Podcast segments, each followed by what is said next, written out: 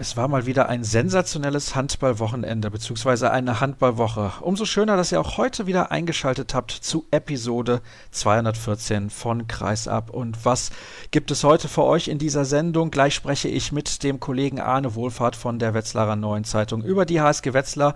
Die HSG hat relativ souverän gewonnen gegen den VfL Gummersbach. Vielleicht was zwischendurch deutlicher, als man das erwartet hätte. Und Arne geht mit mir zusammen das Spiel ein bisschen durch, aber wir sprechen natürlich auch über die Hessen im Allgemeinen. Und im Interview der Woche begrüße ich Bob Hanning, den Geschäftsführer der Füchse Berlin. Mit ihm habe ich gesprochen am vergangenen Donnerstag, allerdings vor der Niederlage der Füchse Berlin beim Bergischen HC. Und auch gestern wurde es ja für die Berliner nochmal richtig eng bei GWD Minden. Das Spiel haben sie zwar mit einem Tor gewonnen, aber auch da war die Leistung alles andere als berauschend. Und um die Champions League kümmere ich mich mit dem Kollegen Stefan Flom von der Handballwoche. Moin nach Hamburg. Hallo Sascha, da bin ich mal gespannt auf die Hessen. Habt ihr denn auch die Rottgau Monotons thematisiert oder fand das nicht statt? Um Gottes Willen, was ist das denn? Du kennst nicht die Rottgau Monotons? Das ist eine schwere Bildungslücke. Alarm zu spät, die Hesse komme. Ein klassischer Gassenhauer, fast wie die Höhner. Ah, okay, das war mir nicht bekannt. Die Höhner kenne ich natürlich. Ja, Gut, die Höhner muss man kennen, allein schon seit der WM 2007, aber auch davor absoluter Kultstatus. Ich komme ja hier aus der Gegend in Köln, deswegen sind mir die Höhner wahrscheinlich ja. mehr ein Begriff. Und du bist ja auch schon, sagen wir mal, rumgekommen. Ich will jetzt nicht sagen in die Jahre gekommen, rumgekommen. ja, das stimmt. Sehr gut. Beide. Beide. Dann schauen wir mal auf das, was in der Champions League los war, denn leider ist die letzte deutsche Mannschaft, die mit dabei gewesen ist, ja ausgeschieden. Die SG Flensburg-Handewitt hat einen Blitzstart hingelegt bei Westbrem mit 5 zu 0 geführt, aber dann hat sich die Qualität und auch die gute Form der Ungarn durchgesetzt.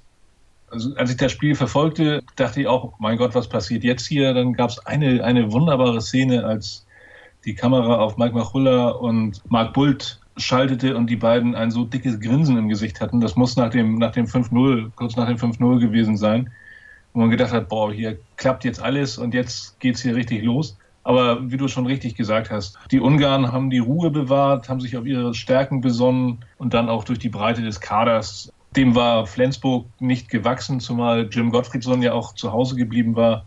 Ich hoffe mal, dass das Kind mittlerweile da ist und dass es der ganzen Familie gut geht, aber das war ja der Grund dafür, dass der Schwede nicht mit nach Ungarn fuhr. Ist aber auch richtig so, finde ich. Ja, total. Und was ja ganz lustig ist, wenn man das Wochenende verfolgt hat, war es nicht nur Jim Gottfriedson, sondern Michael Kraus fuhr mit dem Wagen nach Mannheim zum Löwenspiel, weil er auch Vater wird und in Lemgo spielte Patrick Zieker nicht mit, weil auch er das erste Kind bzw. seine Frau das erste Kind erwartet. War wohl ein gemütlicher Herbst mit viel Regen.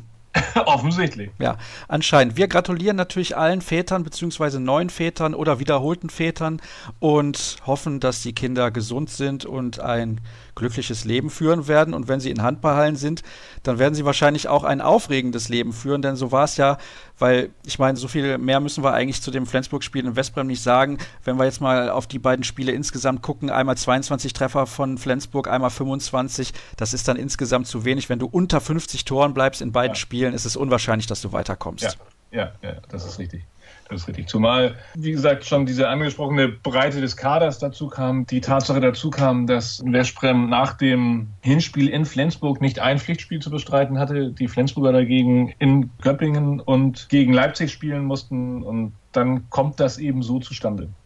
Also Westbrem, ich habe es eben schon gesagt, in einer sehr, sehr guten Form. Ich habe es aber auch angedeutet, in den anderen Hallen ging es sehr emotional zu, außer in Barcelona. Die hatten ja auch das Hinspiel in Nantes schon mit sieben Toren gewonnen und jetzt auch im Rückspiel 29 zu 26 ja. erfolgreich. Ich denke, das haken wir auch einfach mal ab und kommen auf die beiden Spiele zu sprechen, die es wirklich in sich hatten. Am Sonntag um 17 Uhr startete in Paris das Rückspiel zwischen den Franzosen von PSG und dem polnischen Vertreter aus Kielce, der das Hinspiel mit 34 zu 24 für sich entschieden hatte. Und viele haben gesagt, ja, dann ist die Nummer ja schon durch. Das ist natürlich im Sport nie so einfach zu prognostizieren. Und plötzlich sah es so aus, als könnte PSG das Ding nochmal drehen. Ja, ja, die Pariser haben auch einen guten Start hingelegt, obwohl Uwe Gensheimer gleich den ersten sieben Meter verworfen hat, untypischerweise. Aber das ging dann ja nach einer Viertelstunde, haben sie mit fünf Toren geführt, dann zur Halbzeit mit sechsen, glaube ich. Nee, mit sieben war das dann zur Halbzeit schon. Dann Mitte der zweiten Halbzeit waren die zehn Tore weg. 50. Minute steht das 31-20 und Paris ist im Halbfinale, hat das Spiel gedreht. Aber auch da haben die Polen dann auch die Ruhe bewahrt und unterm Strich verdient den Einzug in das Final Four geschafft, in dem ja wohl nun erstmals drei osteuropäische Mannschaften stehen. Das ist in der Tat so, seitdem es die Champions League nicht mit dem Format Final Four gibt, sondern generell so, wie sie momentan gespielt wird, also als Champions League und nicht mehr als Europapokal der mhm. Landesmeister, mhm. haben zum ersten Mal drei Teams, die östlich von Deutschland liegen, das Halbfinale erreicht. Das ist sehr, sehr bemerkenswert und da sieht man auch, wie sich der Handball in den letzten Jahren verändert hat. Ich möchte auf ein paar interessante Aspekte dieses Spiels ein bisschen genauer eingehen. Wladimir Zupara, der hat ja im Hinspiel eigentlich alles gehalten, im Rückspiel ja. eine sehr, sehr schlechte Leistung abgeliefert. Ja, mit Ausreißer nach oben. Also, also ein, zwei Dinger und auch in der Endphase war er dann doch auch ein, zwei Mal da, wo er dringend gebraucht wurde. Also Philipp Ivic war zwischenzeitlich ins Tor gekommen und dann sofort wieder ausgewechselt worden von Talant Duschebaev. Auffällig auch noch die Quote von Nedim Remeli aus dem Rückraum. Ja. 13 von 15, wenn ich das jetzt gerade nochmal richtig nachgeschaut habe ja. und davon gefühlte 13 Mal auch rechts unten geworfen. Also da muss ich mich dann auch als Torhüter ein bisschen hinterfragen. Naja, aber kommt ja immer drauf an, wie die Absprache mit der Abwehr ist. Macht die Abwehr dann tatsächlich auch das, was abgesprochen war? Und als Torwart siehst du dann eben tatsächlich alt aus. Ne? Natürlich kann man immer sagen, dann geht auf verflucht nochmal in die Ecke. Aber gut, dem Torwart würde ich da am wenigsten einen Vorwurf machen. Insgesamt hat er schon mal deutlich besser gespielt. Das hat er ja vor einer Woche gezeigt, was er ja. zu leisten imstande ist. Und ich bin mir auch relativ sicher, dass er in Köln zumindest in einem der beiden Spiele mal sehen, ob die Polen es ins Finale schaffen, zu einer sehr, sehr guten Leistung fähig ist. Eine ganz, ganz wichtige Szene war dann eine Situation, die kurios war und irgendwie so gar nicht reinpasste. Mikkel Hansen, für viele momentan der beste Handballer der Welt, ich weiß nicht, ob du das anders siehst, mit einer Aktion, die man so von ihm gar nicht kennt. Wechselfehler in einer ganz, ganz ja. entscheidenden Phase. Vive hatte gerade einen Fehlwurf und es war Ballbesitz PSG und er macht diesen Wechselfehler. Da hätte, glaube ich, PSG auf plus 12 sogar davonziehen können und ja, Ballbesitz für die Polen und da frage ich mich ja, wie kann das so einem Weltklasse-Akteur überhaupt passieren? Das macht den Sport menschlich und macht dann auch einen Mikkel Hansen wieder menschlich, dass sowas tatsächlich passiert. Und natürlich ist es in dem Augenblick bitter, aber es zeigt halt auch, dass die Sportler eben dann doch keine Maschinen sind und das ist auch gut so. Natürlich ist das gut so und ein paar der Hörer werden wahrscheinlich ein bisschen schadenfroh sein, denn sagen wir es mal so, die Pariser sind jetzt nicht sonderlich beliebt außerhalb von Paris in Paris, glaube ich, auch nicht so beliebt, wenn man sich die Zuschauerzahlen anguckt, für das Star-Ensemble, was da immer zusammengetrommelt wird. Ja, das ist ein Schlag ins Kontor. Ne? Also wieder ein Riesenangriff gemacht, wieder riesig Geld investiert und diesmal sogar vor dem Final Four gescheitert. Ich meine, die Fußballer sind auch Meister geworden, ohne zu überzeugen in Paris. Aber solange der Scheich noch genug Geld hat und das in sein Hobby stecken mag, werden sie es immer weiter versuchen und vielleicht dann auch irgendwann schaffen. Ich glaube eher, dass Uwe Gensheimer dann tatsächlich mit den Rhein-Neckar-Löwen nochmal die Champions League gewinnt, bevor PSG das schafft. Oh, das ist allerdings eine Ansage. Du hast aber auch vor der Saison, glaube ich, gesagt, du siehst die Löwen in Köln. Ja, natürlich habe ich das gelesen. Ja, also wenn man sich, das ist natürlich jetzt nicht ganz unser Thema, aber wenn man sich anguckt, mit was für einer Frühform die Löwen in die Saison gegangen sind, wie sie im Supercup die Flensburger beherrscht haben, boah, da war schon einiges drin. Auch als man gesehen hat, wie schnell die Achse Kohlbacher-Schmid greift und gegriffen hat, das ist, ja, nun gut. Anderes Thema, andere Baustelle. Jetzt ist es aber auch so, PSG, das ist eine durchaus gut zusammengestellte Mannschaft. Also man kann nicht sagen, dass die ihr Geld komplett zum Fenster rauswerfen, sondern die haben sich schon Nein. sehr genau überlegt, wen sie da zusammenkaufen. Ja, aber es ist ja immer, und das finde ich, es ist auch immer eine Frage des Herzens, die mit dabei ist. Ne? Und, und, das gilt meines Erachtens auch für eine Truppe wie Veszprem. Wenn man sich die Atmosphäre in Veszprem, so man sie dann auch über das Fernsehbild transportiert bekommt, anguckt, das ist was anderes, als wenn da nur der Heinsprecher brüllt, hier ist Paris. Ja, also da sprichst du mir ein bisschen aus der Seele und so viel Tradition kann man sich eigentlich gar nicht kaufen, egal wie viel Geld man zur Verfügung nee. hat. Das ist ja auch im deutschen Fußball so die große Diskussion rund um RB Leipzig, aber auch das soll jetzt nicht unser Thema sein, sondern wir wechseln zur anderen ungarischen Mannschaft, wo du Westbrem gerade schon angesprochen hast und die tolle Stimmung dort, die war auch in Szeged herausragend, gerade in der ersten war Halbzeit. Auch in Szeged herausragend, zumal Szeged dann ja auch relativ schnell den Rückstand aus dem Hinspiel egalisiert hatte und auch virtuell schon in Köln war dann aber auch den Faden verloren hat und die Tür nicht ganz aufgestoßen hat. Sie haben zur Halbzeit mit 17 zu 9 geführt und zu dem Zeitpunkt wären sie definitiv beim Final Four mit dabei gewesen, ja. nach der 23 zu 31 Niederlage im Hinspiel in Skopje. Was hat dann in den letzten Minuten den Unterschied ausgemacht? Warum ist Skopje dann nochmal zurückgekommen? Ja, es gab, glaube ich, dann auch eine doppelte Überzahl für Skopje, wo sich Szeged sozusagen selbst ins Bein geschossen hat. Ja, offensichtlich, wenn man sich das anguckt, wir haben das jetzt mit Flensburg mit dem 5-0 gesehen, bei Paris mit der 11-Tore-Führung Schenget führt. Aber dann eben, vielleicht ist das ein Problem, wenn man dieses Ziel kurzfristig erreicht hat, dann die Konzentration so hoch zu halten, um den entscheidenden Schritt dann zu gehen. Oder ob dann ein Schalter umgelegt wird, der sagt, jetzt haben wir es ja geschafft. Nein, man hat es nicht geschafft. Geschafft hat man es erst, wenn die Schiedsrichter abpfeifen. Das wollte ich nämlich gerade fragen, wenn du als Mannschaft in so ein Rückspiel gehst und hast das Hinspiel so hoch gewonnen, ist vielleicht auch so im Hinterkopf, ja, wir sind eigentlich fast schon unserem Ziel ja. so nah, dass wir nicht mehr genau. viel tun müssen und dann spielen wir das einfach so runter. Das ist eine große Gefahr. Das ist immens gefährlich. Und ich finde, Handball ist ein Sport, wo es ein Deutschland-Österreich für die Älteren unter deinen Zuhörern werden wissen, was ich damit meine, nicht geben kann. Also dieses Ball hin und her geschiebe und auf Ergebnis spielen kannst du im Handball nicht. Das funktioniert nicht. Gott sei Dank. Ja, natürlich, Gott sei Dank. Deshalb mögen wir diesen Sport und deshalb gucken wir uns das immer alles an. Es gab dann noch eine Szene, die hast du nicht gesehen, weil du hast mir gesagt, du hast da schon abgeschaltet, weil das Spiel entschieden schon, ja. Das war so 25 Sekunden vor dem Ende. Da hat Moraes von Wada nochmal frei verworfen. Das fand er wohl nicht so toll und hat dann einem Saget-Spieler von hinten irgendwie nochmal einen mitgegeben. Dafür gab es dann eine Zeitstrafe. Ich weiß gar nicht, ob es eine direkte rote Karte war. Das habe ich im Getümmel nicht gesehen. Denn dann gab es eine ordentliche Boxerei.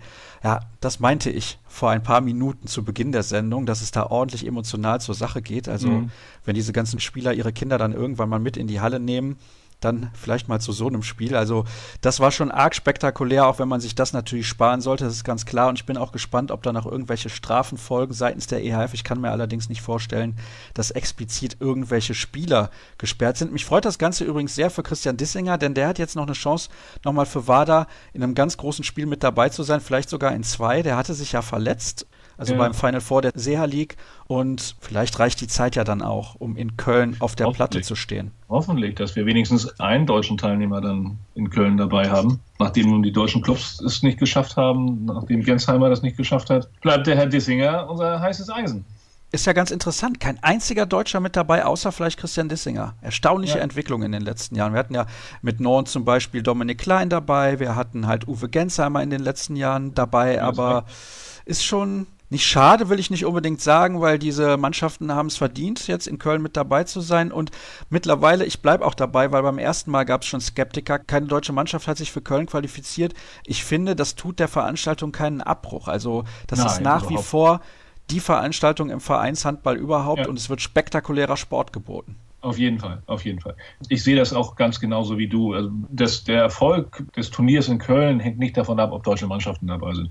Natürlich ist das schön, wenn eine deutsche Mannschaft in Köln spielt. Und wir werden das jetzt beim EHF Cup Final Four in Kiel ja auch erleben. Das Turnier in Deutschland mit Kiel als Gastgeber und ausverkaufter Halle, das ist natürlich auch riesig. Aber die Lanxess Arena wird auch so ausverkauft sein. Ich glaube, halb Ungarn macht sich auf den Weg, halb Kielce macht sich auf den Weg. Und dann wird er schon über die Nordmazedonier, da muss ich mich auch mal dran gewöhnen, dass sie jetzt Nordmazedonier heißen und nicht mehr Mazedonier, da wird Stimmung ohne Ende sein in dem Laden. Nur die Spanier, die, die kommen ja. jetzt nicht mit 1000 Mann.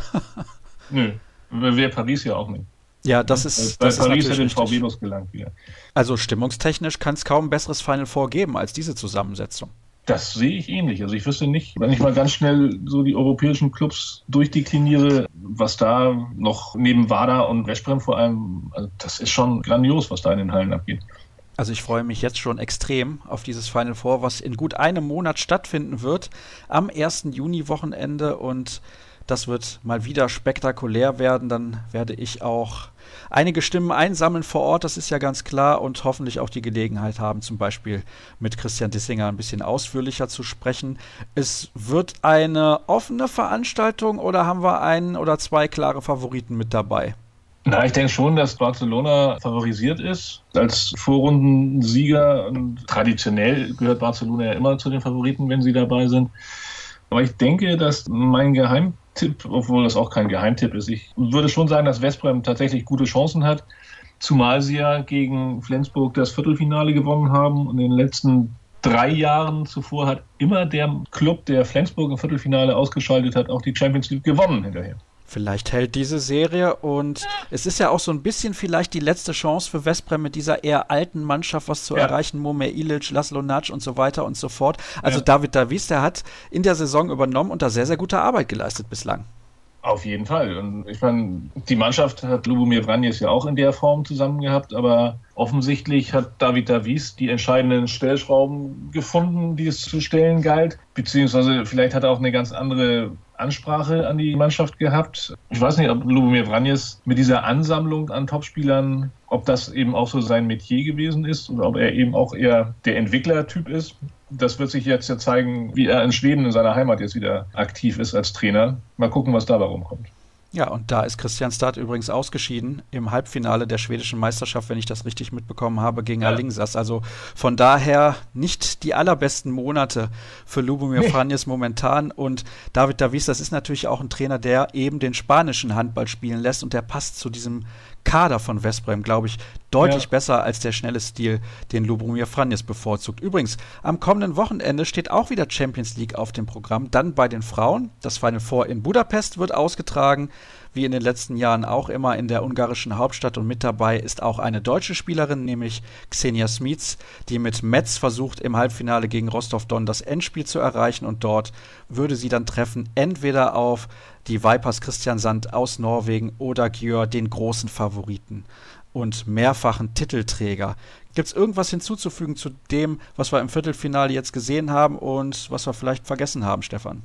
Ja, vielleicht noch der Fun Fact. Weißt du, welche Mannschaft es bislang seit Einführung der Final Four Turniere, beziehungsweise seit dieser Form der Champions League es geschafft hat, einen zweistelligen Rückstand im Viertelfinale noch zu egalisieren, beziehungsweise umzubiegen? Ja, ich denke die Füchse Berlin. Ist das richtig? Richtig, richtig. 2012 gegen Alemar Leon ist es gewesen.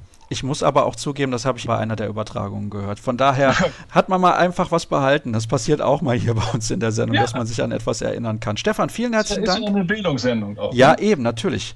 Wir liefern gerne Fun Facts und natürlich auch andere Statistiken. Das ist gar keine Frage. Ich freue mich sehr auf das Final Four, das habe ich eben schon gesagt. Und vielen Dank, Stefan, für deine Einschätzung. Ich freue mich jetzt auf den zweiten Teil der Sendung und wir machen eine erste kurze Pause und sind dann gleich zurück. Hier bei Kreisab. Weiter geht's mit der heutigen Ausgabe und ich freue mich sehr, wieder mal einen Kollegen begrüßen zu dürfen, dessen Meinung ich sehr schätze. In der Leitung ist Arne Wohlfahrt von der Wetzlarer Neuen Zeitung. Hallo Arne. Hallo Sascha. Ist schon ein bisschen her, dass wir das letzte Mal miteinander gesprochen haben. Klar, in der WM-Vorschau bist du auch mit dabei gewesen, aber ich habe mal gerade nachgeschaut. 17. September 2018. Normalerweise bist du viel häufiger bei mir zu Gast. Was ist denn da los? Hast du dich verleugnet in der Zeit? ich glaube, das liegt weniger an mir als an der HSG Wetzlar, die, glaube ich, in dieser Saison so ein bisschen unter dem Radar der großen Öffentlichkeit umherschwirrt, weil das weder besonders herausragend ist und genauso wenig besonders schlecht ist. Und deswegen, glaube ich, waren in den vergangenen Wochen und Monaten auch andere Themen wichtiger. Das kann durchaus der Fall sein. Ich bin ja dann schnell dabei mit diesem grauen Maus-Image. Ist die HSG Wetzlar in dieser Saison eine Art graue Maus in der DKB Handball-Bundesliga? Also ich glaube, die Verantwortlichen der HSG würden mich jetzt steinigen, wenn ich sage ja. Aber es ist in der Tat schon so, dass man jetzt sehr verwöhnt war von dem, was in den Jahren zuvor passiert ist. Vor zwei Jahren waren sie ja beispielsweise Sechster. Und jetzt in dieser Saison ist es so ein Auf und Ab. Es gibt den einen oder anderen Ausreißer mal nach oben, den einen oder anderen Ausreißer nach unten hat es aber auch gegeben. Insgesamt ist das ordentlich, aber eben nicht so weltbewegend, wie man das schon mal in Wetzlar gewöhnt war. Und dementsprechend ist das, glaube ich, gerade die Sicht von, von außen auf die HSG Wetzlar schon so ein bisschen graue Maus verdächtig. Wie wird das denn im direkten Umfeld der HSG alles wahrgenommen? Sprich bei den Zuschauern. Sagen die, ja, es ist okay, wir müssen mit dem zufrieden sein, was der Verein uns in dieser Saison bieten kann, denn Platz 6 ist mehr als das, was normalerweise möglich ist. Und so sagen wir mal, Platz 9 bis 13 ist eigentlich so der Bereich, wo die HSG vielleicht hingehört. Also sind in der Tat schwierig gewesen, gerade am Anfang der Saison. Also so im September, Oktober, November waren die Zuschauerzahlen nicht mehr so, wie man das gewöhnt war. Das hat sicherlich mehrere Gründe. Auch der Fernsehvertrag spielt da eine Rolle, die Anwurfzeiten, aber eben auch, dass man gesehen hat, dass das vom Leistungsniveau her jetzt nicht mehr so an das heranreicht, was eben beispielsweise vor zwei Jahren der Fall gewesen war. Oder auch in der vergangenen Saison noch, als man zum Beispiel zu Hause gegen den THW Kiel gewonnen hat und dementsprechend war das schon schwierig anfangs. Jetzt im Moment merkt man, dass die Zuschauer das akzeptiert haben. Gerade jetzt am Donnerstag gegen Gummersbach waren wieder 4112 Zuschauer da. Also da fehlt dann nicht mehr viel zum Ausverkauftsein der Halle. Und das ist dann, denke ich, okay. Jetzt muss man gucken, wie die Entwicklung weitergeht. Insgesamt habe ich aber so das Gefühl, dass die Zuschauer das mittlerweile akzeptiert haben. Jetzt wollte ich ja eigentlich, normalerweise ist das so, zuerst über das Spiel, über das Aktuelle sprechen und dann über die HSG im Allgemeinen. Aber wir bleiben natürlich jetzt bei dem Thema, mit dem wir schon mal angefangen haben. Merken die Zuschauer auch, dass zu Saisonbeginn ein bisschen was gefehlt hat, zum Beispiel auch Spieler, die nicht dabei gewesen sind und honorieren das jetzt auch ein bisschen anders, dass Sky Wandschneider mal wieder geschafft hat, die Mannschaft zu stabilisieren und dass man mit dem Abstiegskampf eigentlich so gar nichts zu tun hat? Also der Saisonstart war schon schwierig. Und das ist natürlich klar, wenn du guckst, wer da letzte Saison noch mitgespielt hat und wer dann eben in dieser Saison spielt, dann ist natürlich klar, dass du einen Yannick Kohlbacher und einen Benjamin Buric nicht ersetzen kannst. Das ist der HSG nicht gelungen. Das kann man ihr aber auch nicht vorwerfen. Wenn du guckst, welche Rolle Kohlbacher bei den Rhein-Neckar-Löwen spielt, welche Rolle Buric in Flensburg einnimmt, dann ist klar, dass eine HSG Wetzlar diese Lücke so schnell nicht schließen kann. Und da war qualitativ am Anfang der Saison einfach ein Problem vorhanden weil auch Neuzugänge wie Lenny Rubin etwa von Verletzungen zurückgeworfen wurden. Tibor Ivanisevic, der Torwart, hatte sich auch früh verletzt und ist dann mehrere Monate ausgefallen. Also insgesamt war das ein sehr, sehr schwieriger Start. Ich kann mich an ein Spiel gegen Melsungen erinnern, wo die HSG schlicht und ergreifend chancenlos war. Und da haben sich einige auch Sorgen gemacht, dass das eine Saison werden könnte, die im Abstiegskampf endet. Und mittlerweile Kompliment an Kai Wandschneider, Jasmin Kamcic, die da eine gute Arbeit geleistet haben, die die Mannschaft schnell stabilisiert haben, die sich von den Widrigkeiten da auch nicht aus dem Konzept haben bringen lassen.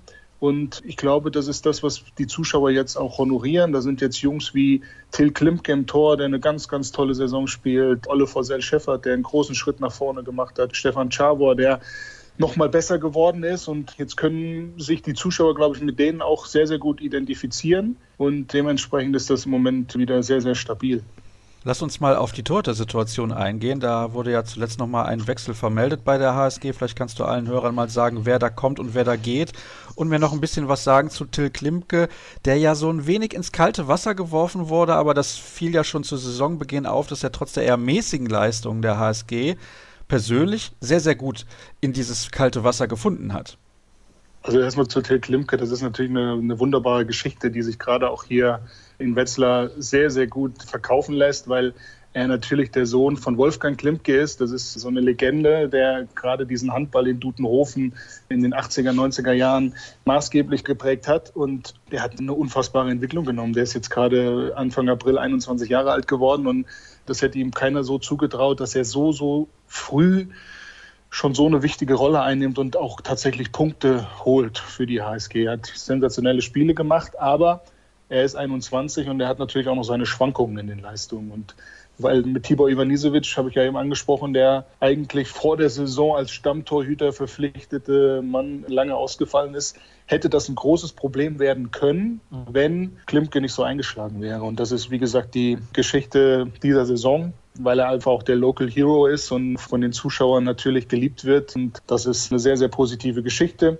Anfang der Woche hat die HSG Anadin Suljakovic verpflichtet, ein 20-jähriger Bosnier, der allerdings erst einmal für die U23 vorgesehen ist. Der kommt aus Katar. Jasmin Kamcic hat ihn schon einige Jahre beobachtet, hält ihn für sehr, sehr talentiert. Und ich glaube, das ist einfach eine Verpflichtung für die Zukunft. Man muss gucken, wie läuft die Entwicklung bei Tibor Ivanisevic weiter. Der hat jetzt gegen Gummersbach eine gute Viertelstunde am Ende gehabt, aber konnte in der Saison bislang noch nicht so auf sich aufmerksam machen. Und ich denke, da hat die HSG jetzt einfach perspektivisch gehandelt und einen jungen Keeper geholt, den man sich jetzt genau angucken kann, den man sich noch formen kann. Und dann eben wird man nächstes Jahr entscheiden, wer bleibt. Ivan Nisevics Vertrag läuft 2020 aus. Und dementsprechend hat man auf der Position, glaube ich, jetzt erstmal so eine gewisse Sicherheit. Ganz ehrlich, Arne, ich kann mir zum aktuellen Zeitpunkt, aber natürlich kann in der Zwischenzeit sehr, sehr viel passieren, nicht vorstellen, dass sie Ivanisevic über die kommende Saison hinaus halten werden, vor allem wenn Klimke seine Leistung bestätigen sollte. Ja, das ist ja dann auch, muss man dann ganz ehrlich auch sagen, auch immer eine Frage des Preises. Wie viel gute Torhüter leistest du dir hier als HSG Wetzlar? Wenn du jemand wie Klimke hast und dessen Entwicklung so weitergeht, dann kannst du dir vielleicht auch eine Nummer zwei leisten, die eben auch jung ist. Aber das sind alles so so Dinge, wo man schauen muss, wie es weitergeht. Ivanisevic hat es schwer gehabt durch seine Verletzung, ist er massiv zurückgeworfen worden und jetzt ist er eben die Nummer zwei. Dann hast du auch nicht so viele Möglichkeiten, dich zu zeigen. Gegen Gummersbach hat er es jetzt mal genutzt und mal schauen, wie das für ihn dann auch in den kommenden Monaten weitergeht. Was glaubst du eigentlich, inwieweit ist das ein Vorteil vielleicht sogar für die HSG, dass sie nicht wieder vier, fünf Plätze weiter oben stehen in der Tabelle und dann irgendwie die Sorge haben müssen, im Sommer ihr Tafelsilber verkaufen zu müssen, beispielsweise oder loswerden müssen, oder loswerden besser gesagt, so ist es ja korrekt. Zum Beispiel Stefan Schawor, da finde ich, das ist ein Spieler mit sehr, sehr viel Potenzial und gute Linkshänder sind eigentlich rar gesät. Ja, die Frage ist natürlich, ob du jetzt davor gefeit bist, wenn du Tabellen 14. oder 15. wirst. Ne? Ich meine, die Leistung von Chavo ist in der Saison schon sehr, sehr gut und klar ist das einer, der in den Fokus von anderen Mannschaften rückt. Insgesamt ist es natürlich klar, in den vergangenen Jahren war es extrem, wie viele Spieler die HSG an Spitzenclubs verloren hat. Und in den vergangenen Monaten hat der THW Kiel auch beispielsweise an Anton Linskog gebaggert. Die hätten ihn gerne schon jetzt im Sommer als dritten Kreislaufer verpflichtet. Das hat die HSG dann nicht zugelassen oder auch der Spieler wollte es nicht, das weiß ich nicht genau. Jedenfalls ist das erstmal abgesagt worden, aber sowas könnte natürlich jetzt für kommenden Sommer dann eventuell doch auch wieder auf die Agenda rücken, wenn der THW Kiel ernst macht, wenn der Spieler sich das vorstellen kann, dann hätte die HSG auch wenig Möglichkeiten, ihn zu halten, weil der Vertrag von Linskog 2020 ausläuft, genauso wie der von Stefan Czabor. Und ich glaube, dass das insgesamt die HSG durchgängig in den kommenden Jahren begleiten wird, dass einfach die, die besten Spieler, die in Wetzlar eine gute Entwicklung eben hingelegt haben, dass die immer anfällig sind dafür, von anderen Vereinen eben weggelockt zu werden.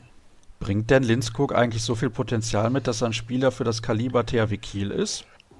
Ja, das Anforderungsprofil des THW ist ja schon das, dass er jetzt nicht da 60 Minuten am Kreis wirbeln soll, sondern dass er, wie gesagt, der dritte Mann hinter Pekeler und Winczek wäre. Und ich glaube, diese Rolle könnte er dann schon ausfüllen, in verschiedenen Phasen eines Spiels oder einer Saison dann eben auch mal für Entlastung zu sorgen.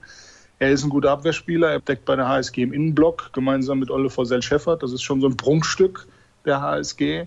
Und vorne hat er noch sehr viel Entwicklungspotenzial. Also da ist er nicht auf einer Stufe mit Pekela und Winczek, ganz und gar nicht. Aber wie gesagt, wenn du als THW Kiel sagst, okay, wenn es 29-20 steht, die letzten zehn Minuten, wir brauchen mal Pause für Peke oder für Winczek, dann ist das sicherlich ein Mann, der der da so eine Lücke füllen kann. Die Frage ist, ob du dir als Spieler du Lust darauf hast. Ob du sagst, okay, ich bin Mitte 20 und ich bin lieber die Nummer 1 bei der HSG Wetzlar als irgendwie die Nummer 3 beim THW.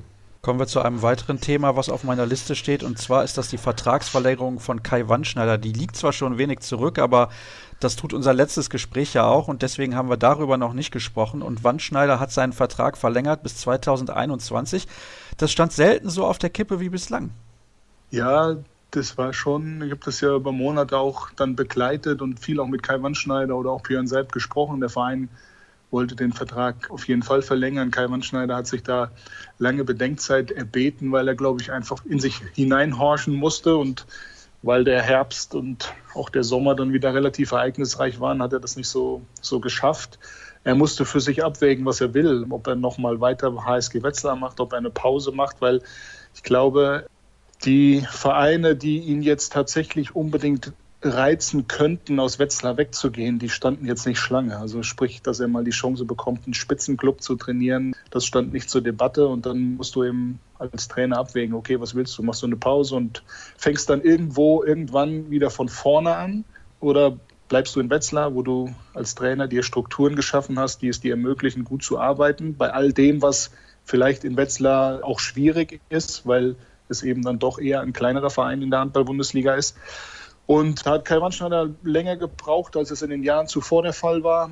Letztlich hat er sich aber dafür entschieden und für die HSG ist das, glaube ich, ein ganz, ganz wichtiges Signal gewesen, eine ganz wichtige Entscheidung, weil auf der Position so ein Fachmann und ein derart erfahrener Trainer einfach ganz, ganz wichtig ist und du da jetzt was aufbauen kannst oder weiter aufbauen kannst und dementsprechend, wie gesagt, für die HSG eine ganz wichtige Entscheidung. Ich finde das ganz interessant. Ich würde ja Wandschneider immer unter der Kategorie Spieler-Entwickler einordnen, was seine Trainerfähigkeiten so gut machen. Und er ist ein Trainer, der auch in den letzten Jahren immer wieder Spieler besser gemacht hat. Es wird aber teilweise auch kritisiert, dass er die guten Jugendspieler nicht äh, in die erste Mannschaft einbaut. Da lassen wir jetzt mal Klimke außen vor, denn das war eine ganz besondere Situation und Klimke scheint auch ein herausragendes Talent mitzubringen und hat seine Wurzeln eben auch in der Gegend um Wetzlar, aber ist er denn nun so ein Spielerentwicklertrainer, weil dann kommen vielleicht Vereine wie Flensburg, Kiel, die Löwen oder Magdeburg für ihn per se nicht in Frage. Und ob er sich dann so verbessern würde, wenn er beispielsweise nach Lemgo wechselt, nach Erlangen oder Minden, da weiß ich gar nicht, ob diese Vereine für ihn überhaupt interessant sind. Dann kannst du auch gleich bei der HSG Wetzlar bleiben. Ja, das ist es ja eben. Also ich glaube, er hat mir gesagt, er hatte ein Angebot aus der Bundesliga. Welcher Verein das war, weiß ich nicht. Aber das wird von der Kategorie her ähnlich wie die HSG Wetzlar gewesen sein. Er ist ein Spielerentwickler, ja. Wenn du jetzt die eigenen Jugendspieler ansprichst, dann hat er da auch eine klare Vorstellung und erklärt das auch immer sehr, sehr gerne und ausführlich. Beispielsweise Hendrik Schreiber, ein Junioren-Nationalspieler, den die HSG in ihren Reihen hat, den sie jetzt zur kommenden Saison nach Hüttenberg verleiht. Und da sagt Kai Wandschneider ganz klar, erstens war Henrik Schreiber in den vergangenen Monaten oder auch Jahren immer wieder länger verletzt oder krank. Also er ist viele Phasen ausgefallen. Und dann tut man diesen jungen Spielern, glaube ich, keinen Gefallen, wenn sie permanent zu Lehrgängen der Nationalmannschaft abgezogen werden. Also wenn die dann auch ihre Welt- oder Europameisterschaften im Sommer austragen in dieser wichtigsten Zeit, die ein Spieler in der Saison hat. Also Henrik Schreiber, wenn er dann zum großen Turnier geht im Sommer, dann fehlt er vier, fünf, sechs Wochen in dieser Vorbereitung und kommt dann manchmal zwei, drei Wochen vor Saisonbeginn zurück müde zurück, weil er eine Vorbereitung mit der Nationalmannschaft gemacht hat, weil er ein Turnier mit der Nationalmannschaft gespielt hat.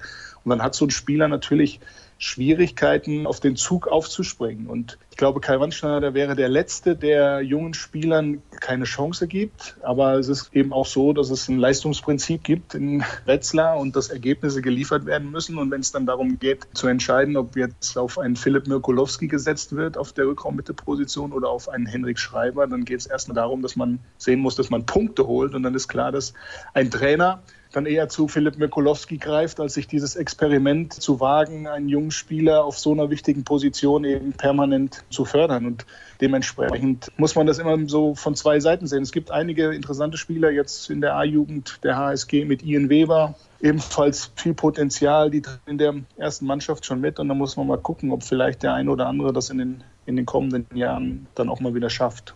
Schön wäre es auf jeden Fall, denn wie gesagt, Kai Wandschneider hat gezeigt in den letzten Jahren, dass er aus jungen, talentierten Spielern gestandene Bundesliga-Profis machen kann und einige davon haben ja auch den Sprung in die Nationalmannschaft geschafft oder sind nochmal auf ein ganz anderes Level gekommen. Lass uns natürlich auch noch sprechen über diese Partie gegen den VfL Gummersbach vom vergangenen Donnerstag. Da hat die HSG mal so gar nichts anbrennen lassen. Naja, zwischendurch war es mal wieder ein bisschen so der Schlendrian eingezogen. Dann war Gummersbach auf vier Tore ran, hätte sogar in einer Phase in Überzahl auf drei Tore herankommen können. Letztlich war es ein Überzahlsieg, ja, aber wie gesagt, zehn Minuten, Viertelstunde in der zweiten Halbzeit war das dann nicht ganz so konzentriert. Das ist so ein bisschen auch das Problem in dieser Saison, dass immer mal wieder so Schwächephasen innerhalb einer Partie auftreten. Letztlich, klar, war die HSG die bessere Mannschaft, hat es verdient gewonnen und hat auch in dem Spiel wieder mal gezeigt, dass der Abstand zu den, zu den Mannschaften, die da unten drinstehen mit Ludwigshafen und Bietigheim, dann schon groß ist oder zumindest ein gewisser Abstand überhaupt vorhanden ist. Und deswegen war das extrem souverän. Warst du enttäuscht von der Vorstellung des VfL Gummersbach, die ja vor kurzem die Rhein-Neckar-Löwen auch geschlagen haben? Da könnte man ja denken, ja, die kommen jetzt nach Wetzlar und sind zumindest in der Lage, hier mitzuhalten. Naja, was diese Partie gegen die Rhein-Neckar-Löwen angeht, habe ich so meine eigene Meinung. Ich glaube, wenn der VfL Gummersbach am Ende der Saison die Klasse hält, und davon gehe ich im Moment aus, dann darf er, weiß ich nicht, wie viel Dankesgebete nach oben richten, dass er gegen die Rhein-Neckar-Löwen zu dem Zeitpunkt spielen durfte, als die Rhein-Neckar-Löwen 48 Stunden später Champions League in Nantes bestreiten mussten. Also ich glaube, dass das, auch wenn der VfL da eine gute, sehr gute Leistung gezeigt hat, der Ausgang dieses Spiels schon auch einfach von den Rahmenbedingungen mit beeinflusst wurde. Ich hätte mir schon mehr erwartet, weil ich auch das Spiel gegen Erlangen gesehen hatte. Das Heimspiel zuvor des VfL, das war über weite Strecken sehr, sehr gut. Und insgesamt waren gerade aus dem Rückraum Spieler wie Zukov, wie Martinovic, die waren zu schwach. Und hätte Matthias Pule in der zweiten Halbzeit nicht ein paar Bälle exzellent gehalten, dann wäre das wahrscheinlich sogar in einem Debakel geendet. Und für eine Mannschaft, die unbedingt punkten muss, um sich da zu retten und so eine Partie in Wetzlar natürlich eine größere Möglichkeit bietet als beispielsweise ein Auswärtsspiel in Magdeburg oder in Hannover, war das dann insgesamt schon zu wenig. Ist denn die HSG Wetzlar jetzt bereit für den THW Kiel, der am Wochenende sehr, sehr souverän mit 30 zu 21 beim HCR Langen gewonnen hat? Oder glaubst du, da muss schon einiges passieren, damit die HSG da eine Überraschung landen kann? Ja, da müsste ganz viel zusammenkommen. Wer Alfred Gislason nach dem Spiel gegen Erlangen gehört hat, der hat sehr, sehr genau im Kopf, was die beiden letzten Jahre in Wetzlar passiert ist. Da hat nämlich die HSG Wetzlar gewonnen.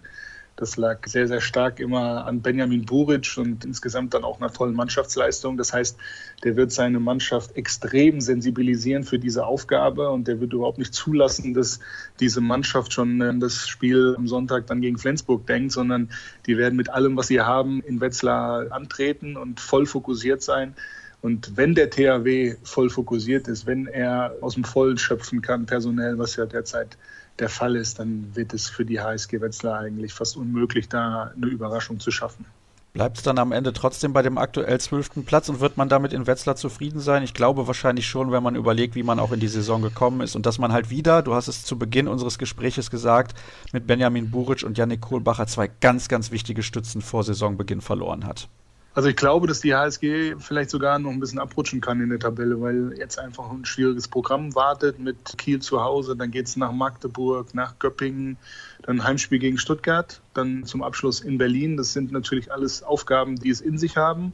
Dementsprechend weiß ich nicht, ob da jetzt noch so viele Punkte dazukommen werden. Wenn das dann aber letztlich der 15. oder der 14. Platz ist, dann ist das, denke ich, trotzdem okay und gar nicht so schlecht unter diesen Voraussetzungen. Und man muss ja gucken, wer sich noch da hinten tummelt. Also wenn da der SCD AFK Leipzig mitspielt oder die TSV Hannover Burgdorf, dann sind das Mannschaften, die, glaube ich, ganz andere Möglichkeiten noch haben als die HSG, gerade Hannover Burgdorf. Und der Abstand nach ganz unten ist eben immens der ist groß. Ich habe es eben erwähnt, in diesen Spielen gegen die drei Mannschaften, die hinten stehen, hat die HSG einfach elf Punkte, glaube ich, geholt. Also deutlich dokumentiert, dass sie besser sind als diese Mannschaften. Und insgesamt, jetzt mal unabhängig von der Platzierung, ist das dann eine ordentliche Saison. Und immer wenn die HSG mit dem Abstiegskampf nichts zu tun hat, ist das generell so eine sehr, sehr gute Runde gewesen. Wenn man bei der HSG ein Saisonfazit ziehen kann, fünf Spieltage vor Schluss, ist das, glaube ich, generell ein ganz gutes Zeichen und beim Verein wären sie wahrscheinlich froh, wenn das in den kommenden Jahren auch so sein wird. Arne, vielen herzlichen Dank. Das war schön, dass wir endlich mal wieder miteinander gesprochen haben und ein Gespräch gibt es ja noch in der heutigen Ausgabe, nämlich das Interview der Woche und das gibt's nach einer kurzen Pause. Wir kommen zum Interview der Woche und ich freue mich heute, den Geschäftsführer der Füchse Berlin begrüßen zu dürfen. Bob Hanning sei direkt dazu gesagt, wir sprechen vor dem Spiel der Füchse hier beim Bergischen HC.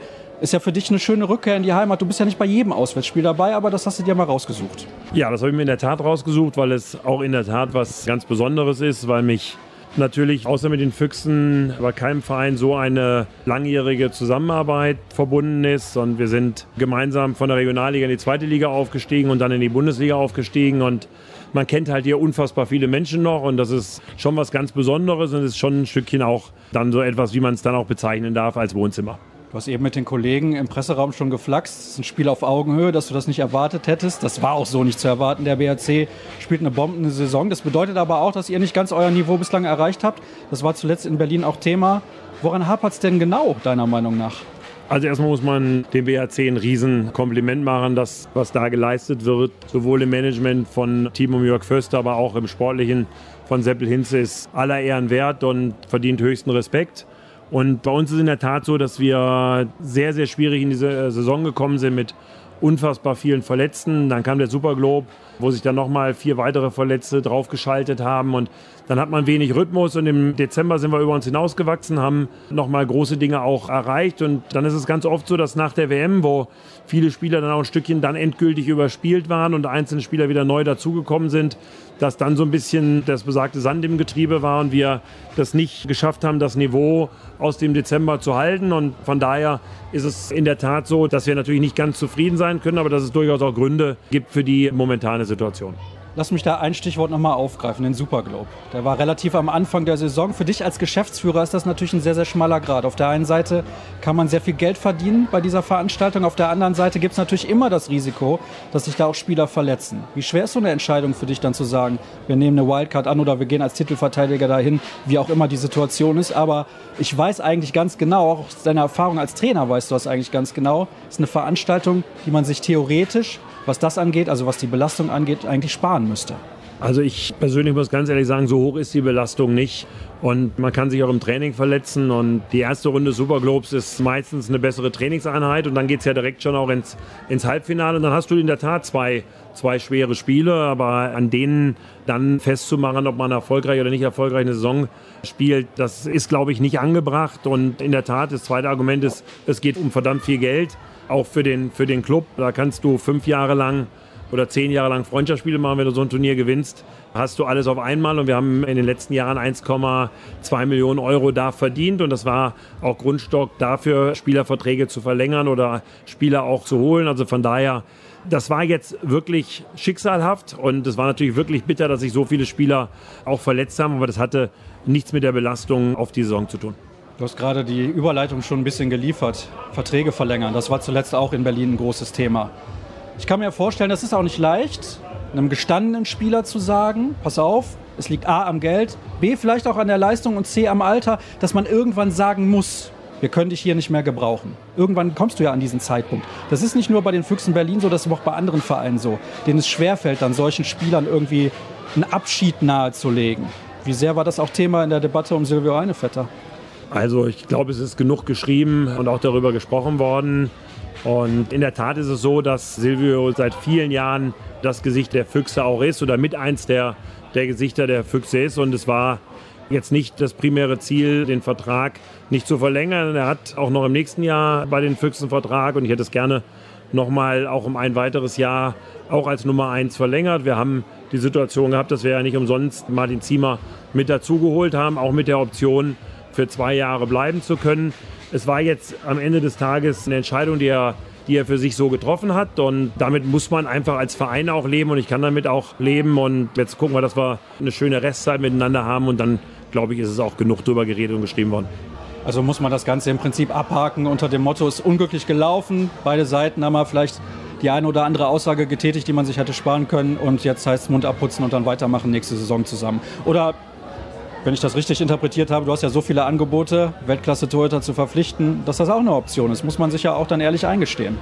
Also wir haben immer gesagt, und das war auch in dem Gespräch, was wir mit Silvio gehabt haben, dass wir auch natürlich auf der Torhüterposition gucken, auf Augenhöhe operieren zu können und dass wir uns natürlich wenn man einen etwas ältere Torhüter hat, auch mal guckt, wo liegt denn die Perspektive. In zwei Jahren wäre man ja töricht, wenn man es nicht tun würde. Aber jetzt gucken wir mal, spielen wir erstmal die Saison in Ruhe zu Ende und haben keine Not, keine Eile, irgendwelche Entscheidungen zu treffen. Und ich gehe davon aus, dass wir das auch zivilisiert über die Bühne kriegen werden.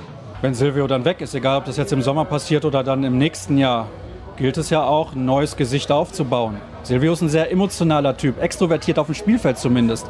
Paul Drucks und Fabian Wiede, die du ja auch aus der A-Jugend hochgezogen hast, irgendwann mal, ist schon lange her, das kann man sich eigentlich gar nicht vorstellen, sind zwei Akteure, die sind eher introvertiert. Wer kann denn das neue Gesicht der Füchse Berlin dann werden? Also den beiden traue ich das absolut zu, weil Fabi ja schon Gesicht ist, ist ja auch schon Gesicht der Nationalmannschaft mittlerweile und ich glaube, dass man nicht sagen kann, man macht das Gesicht, sondern Gesichter kristallisieren sich raus und Fabi übernimmt ganz viel Verantwortung innerhalb des Systems und Paul tut das auch und man muss auch ganz ehrlich sagen, wer einen Hans Lindberg hat als Kapitän, das sind ja alles auch Gesichter der Füchse und ich glaube, dass wir da schon gute Lösungen auch, auch finden werden. Aber noch haben wir Silvio, noch haben wir das, so noch passt das auch und von daher machen wir uns dann Gedanken, wenn es soweit ist. Jetzt steht ja eventuell auf dem Spiel, dass ihr in der kommenden Saison in Europa dabei seid. Die Füchse sind sehr lange jetzt am Stück in Europa mit dabei gewesen. Du hast auch angesprochen, dass dann Geld natürlich fehlt für eventuelle Neuzugänge. Wie viel Druck habt ihr denn unbedingt, den ERF Cup zu erreichen? Also, ich mache den Verein jetzt seit 16 Jahren und wir haben 16 Jahre lang noch nicht einmal eine rote Zahl geschrieben. Und genau aus den Gründen, weil wir eben sehr, sehr sorgsam mit unseren Geldern umgehen und auch sehr gewissenhaft überlegen, was wir uns leisten und was wir uns nicht leisten können. Und wir würden auch ein Jahr ohne Europa überstehen. Aber in der Tat wäre es so, dass es schon mit wirtschaftlichem Einschnitt verbunden wäre. Wir haben im Laufe der letzten Jahre natürlich auch ein bisschen Geld ansparen können und auch ein bisschen Rücklagen auch für so eine Situation geschaffen, dass wir ohne Probleme auch die nächste Saison gestalten können. Auf der anderen Seite braucht man aber auch Europa, um in Berlin wahrgenommen zu werden. Das ist nun mal die Hauptstadt und Europa wird erwartet. Das ist nicht so wie in anderen Städten, dass der Handball hier die zentrale Rolle spielt, sondern wir haben in der Stadt 128 Erst- und Zweitligisten. Und das sagt, glaube ich, alles aus. Und wenn man in den Kernsportarten vermutlich sogar bald zwei Erstligisten hat mit Hertha und Union. Und wenn man dann weiß, dass Alba und die Eisbären und auch Tischtennis und die Volleys auch noch erstklassig spielen und dann auch international, dann weiß man, dass das für einen Verein wie die Füchse elementar wichtig ist, sich dafür zu qualifizieren. Ich male jetzt mal folgendes Szenario an die Wand, was dir wahrscheinlich nicht besonders gefallen wird. Ihr werdet Sechster in der Liga und schafft es nicht in Kiel, unter anderem vielleicht auch gegen den THW, den ERF Cup zu gewinnen. Beantragt ihr dann eventuell eine Wildcard bei der ERF? Ist das ein Thema intern bei euch? Also nehmen wir mal das Thema auf, wir werden nicht Europapokalsieger. Dann ist die Konstellation eher erstmal so, dass wenn der THW Kiel gewinnt, ein zusätzlicher Platz zur Verfügung stehen würde, weil sie ja in die Champions League gehen werden. Und dann könnte Platz 6 auch reichen, ohne eine Wildcard zu beantragen. Mir wäre aber lieber, wir qualifizieren uns über Platz 5 oder wir gewinnen den Europapokal und brauchen uns auf irgendwelche anderen Rechenspiele nicht zu verlassen. Das wird beides schwer, das muss man offen zugeben. Das wird beides sehr, sehr schwer. Und jetzt sind wir vor dem Spiel gegen den Bergischen HC und wir wissen, was das bedeutet. Die spielen eine herausragende Saison und wir müssen jetzt am Sonntag nach Minden. Wir haben die Rhein-Neckar-Löwen Flensburg noch zu Hause. Also das wird schon schwer. Das wird auch schwer, Platz 6 zu halten. Das kann auch durchaus auf Platz 7 dann gehen. Und dann würde uns noch nicht mal mehr ein Europapokaltitel vom THW Kiel rechnerisch helfen. Zwei Fragen habe ich noch zum Abschluss. Du hast jetzt gerade angesprochen, es ist ein schwieriges Spiel heute und so weiter und so fort. Du hast dir das auch extra rausgenommen, um das vor Ort zu sehen. Klar, das hat natürlich auch gewisse Gründe, aber gerade jetzt auch in dieser Saisonphase, wo es um alles geht eigentlich bei den Füchsen, spürst du da Druck in deiner Rolle? Du hast auch eben gesagt, du machst das jetzt schon so lange, klar, aber ich kann mir vorstellen, auch für einen Geschäftsführer ist das ja ein gewisser Druck, weil eben auch die Finanzen im Hinterkopf rumschwirren. Also wer mich kennt, weiß, dass mir Druck nicht ganz so viel anhaben kann, weil sonst hätte ich viele Dinge auch nicht überstehen können im Laufe der, der, der 16 Jahre. Und man kann Druck immer als Gegenwind verspüren oder als Rückenwind nutzen. Und wenn ich das meinen Spielern immer bei ihrer Entwicklung mit auf den Weg gebe, dann gilt das auch für mich und kann damit ganz gut umgehen, weil wir zumindest in der komfortablen Situation sind, dass wir ein sehr solide und gesund geführter Verein sind und dass ich viele, viele Freunde um mich herum habe, die alle positiv an einem positiven Ergebnis mitarbeiten und von daher kann ich dann trotz alledem ein Stückchen gelassen sein, unabhängig davon, dass wir sportliche Ziele erreichen wollen und dass wir das auch tun sollten und dass ich auch von der Mannschaft erwarte, dass sie die Zielsetzungen, die minimalen Erwartungen, sprich mit Platz 5, dann auch umsetzen können. Und falls das halt nicht passiert oder da eben drüber gesprochen haben, es dann irgendwelche Konsequenzen, von denen wir jetzt noch gar nicht irgendwie absehen können, dass sie folgen werden? Also man wird am Ende der Saison die Situation analysieren und wird sich dann unterhalten und wird dann sagen, was war gut, was war weniger gut, was war vielleicht schlecht. Und dann wird man gucken, was man am Kader jetzt gemacht hat, ob man damit die Schwachstellen auch hat ausbügeln können oder ob man gegebenenfalls auch noch was tun muss. Aber das in aller Sachlichkeit und ohne Aufregung, so wie man das von den Füchsen gewöhnt ist. Es bleibt spannend rund um die Füchse Berlin. Bob, ich danke dir recht herzlich. Das soll es dann gewesen sein, auch mit der aktuellen Sendung. Alles weitere unter facebook.com slash kreisab, bei Twitter at kreisab.de sowie bei Instagram unter dem Hashtag und Accountnamen kreisab. Danke, dass ihr auch diese Woche wieder kreisab treu geblieben seid. Bis nächste Woche dann. Tschüss.